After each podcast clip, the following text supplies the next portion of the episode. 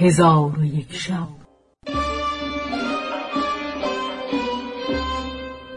چون شب دویست و پنجاه و پنجم برآمد.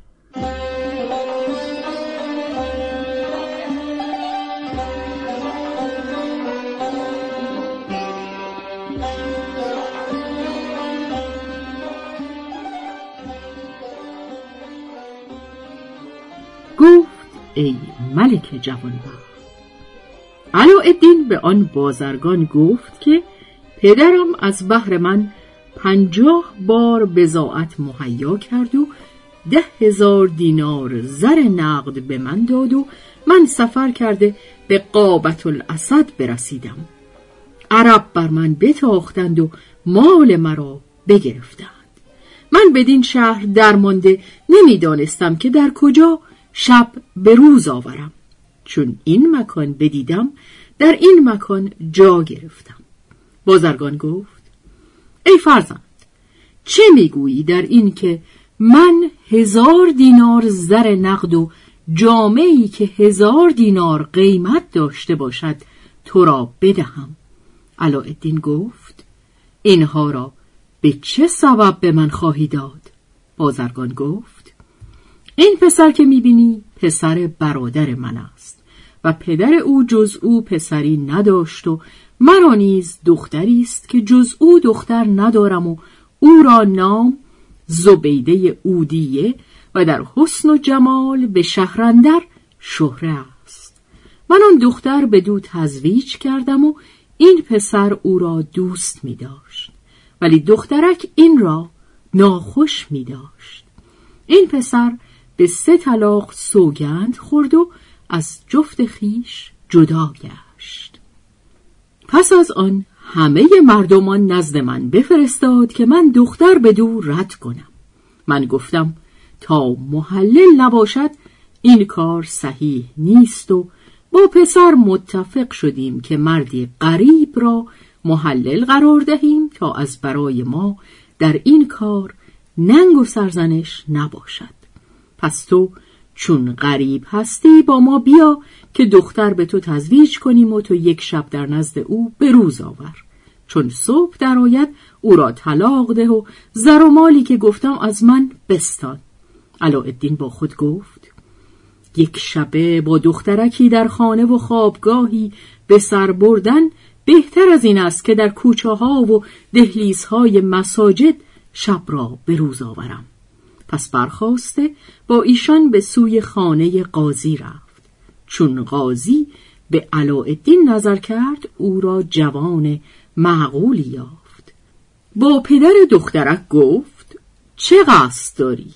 بازرگان گفت همی خواهم که این جوان را از برای دخترک خود محلل قرار دهم ولکن حجتی به ده هزار دینار از بابت مهر بنویس که اگر این جوان امشب در نزد او به روز آورده بامدادان طلاقش دهد من او را هزار دینار نقد و جامعی به قیمت هزار دینار و استری به هزار دینار ببخشم و اگر دخترک را طلاق ندهد ده هزار دینار وجه مهر بشمارد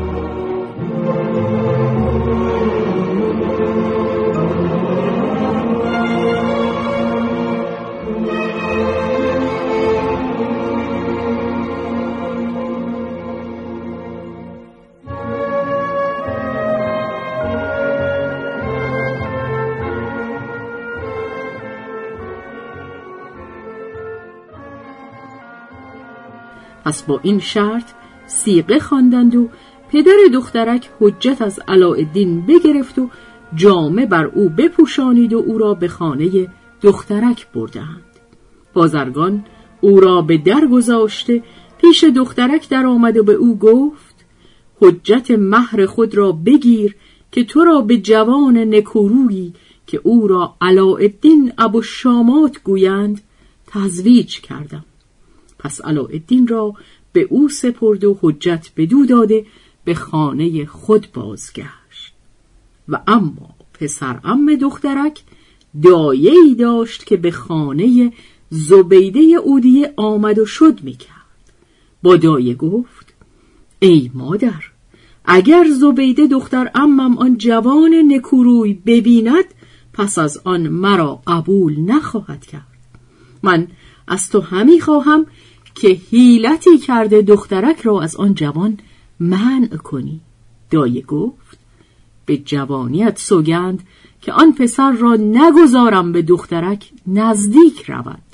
آنگاه دایه پیش علاءالدین آمده به او گفت ای فرزند من از بحر خدا تو را پند می دهم پند مرا بپذیر و به این دختر نزدیک مشو و او را بگذار تنها بخوابد و تو دست بر او منه و بدون نزدیک مرو. علاءالدین گفت از برای چه بدینسان کنم؟ دایه گفت تن او مجزوم است و بر تو از او بیم دارم. مبادا ناخوشی او تو را نیز بگیرد و جوانی و خوبرویی تو به افسوس تلف شود. علاءالدین گفت مرا به چنین دختری حاجت نیست. پس از آن دایه به نزد دختر درآمد و به او نیز همان گفت که به علاءالدین گفته بود. دخترک گفت من به چنین شوی نزدیک نخواهم شد و امشب او را تنها بگذارم که بامدادان از پی کار خود رود. پس زبیده اودیه کنیز بخواست و به او گفت که سفره برداشته به نزد آن پسر ببر که تعام بخورد. پس کنیزک سفره تعام در پیش علاءالدین بگذاشت. علاءالدین چندان بخورد که سیر گشت. پس از آن به تلاوت نشسته و به آواز نیکو سوره یاسین همی خواند.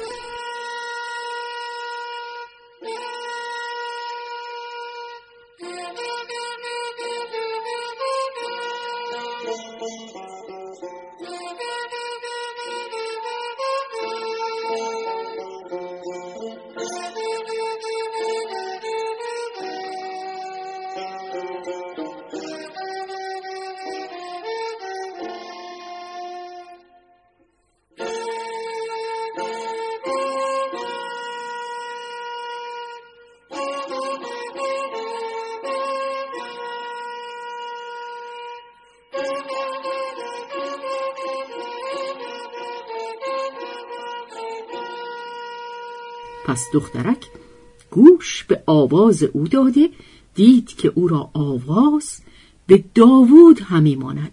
با خود گفت خدا عجوزک را بکشد که به من گفت این جوان گرفتار جزام است. کسی را که جزام گرفته باشد آواز او بدینسان نمی شود. سخن عجوزک در حق این جوان دروغ است. پس از آن دخترک اود را برداشته تارهای او را راست کرده به آواز تربنگیز که پرنده را در هوا نگاه می داشت این دو بیت برخوان.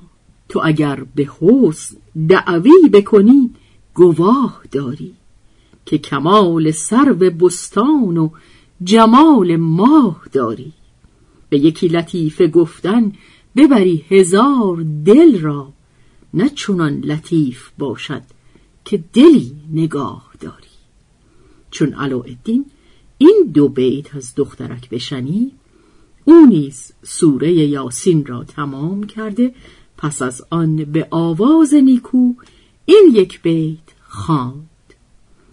ای که زدید قایبی در دل ما نشسته ای حسن تو جلوه می کند این همه پرده بسته ای پس دختر را مهر به او بجنبید و برخواسته پرده برداشت. چون علاءالدین او را بدید این دو بیت برخواند تو از هر درک بازایی بدین خوبی و رعنایی دری باشد که از رحمت به روی خلق بکشایی پس از آن دخترک قدم پیش گذاشته و هر یک از دیگری به نظره چنان دل برو بودند که مجال نظره دیگر نما چون تیر قمزگان دخترک در سینه علاءالدین جای گرفت این دو بیت برخواد متناسبند و موزون حرکات دل فریبت متوجهند بر ما سخنان بی حسیبت. عجب از کسی در این شهر که پارسا بماند مگر او ندیده باشد رخ پارسا فریبت. پس چون دخترک به علاءالدین نزدیک رسید و در میان ایشان دوگامی بیش نماند علاءالدین این ابیات برخواند. تو درخت خوب منظر همه میوهی ولیکن چه کنم؟ به دست کوته که نمی‌رسد به سیبت.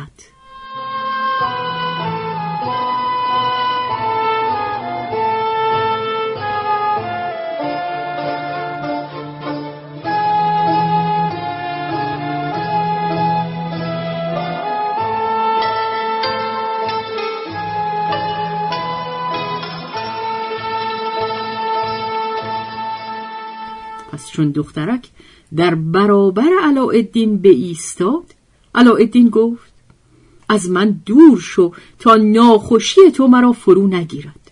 دخترک آستین برزده ساعد سیمین بنمود. پس از آن دخترک گفت تو نیز از من دور شو که جزام تو مرا نگیرد. علاءالدین گفت تو را که گفت که من مجزوم هستم؟ دخترک گفت از عجوز این حدیث شنیدم. علاءالدین گفت مرا نیز عجوز گفته بود که ناخوشی برست تو راست. پس علاءالدین چاک پیراهن یک سو کرده تنی چون نقره خام به دو بنمود. آنگاه دخترک او را به سینه در کشید و آن شب را به شادی و طرب به روز آوردند. چون روز برآمد علاءالدین به او گفت افسوس از عیشی که ناتمام ماند. دخترک گفت قصد تو از این سخن چه بود؟ علاءالدین گفت ای خاتون مرا با تو ساعتی بیش نمانده. پس از آن از هم جدا خواهیم شد. دخترک گفت این سخن از که شنیدی؟ علاءالدین گفت پدرت ده هزار دینار مهر تو از من حجت گرفته. اگر امروز مهر ندهم مرا در خانه قاضی به زندان اندر کنند. اکنون دست من از یک درم کوتاه است.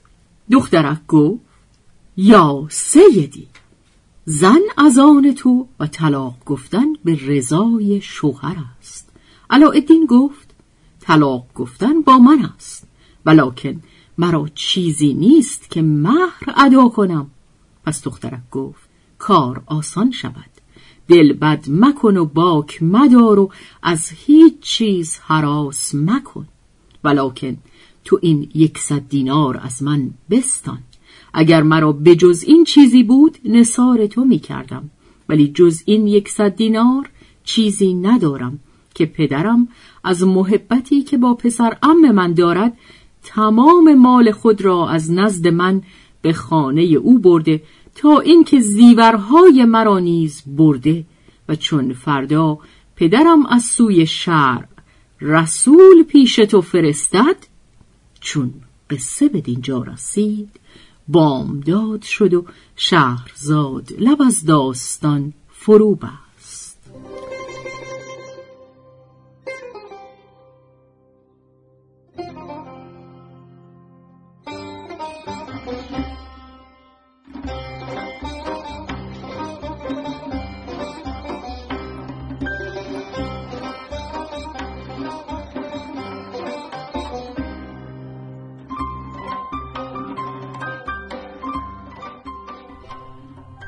به روایت شهرزاد فتوهی.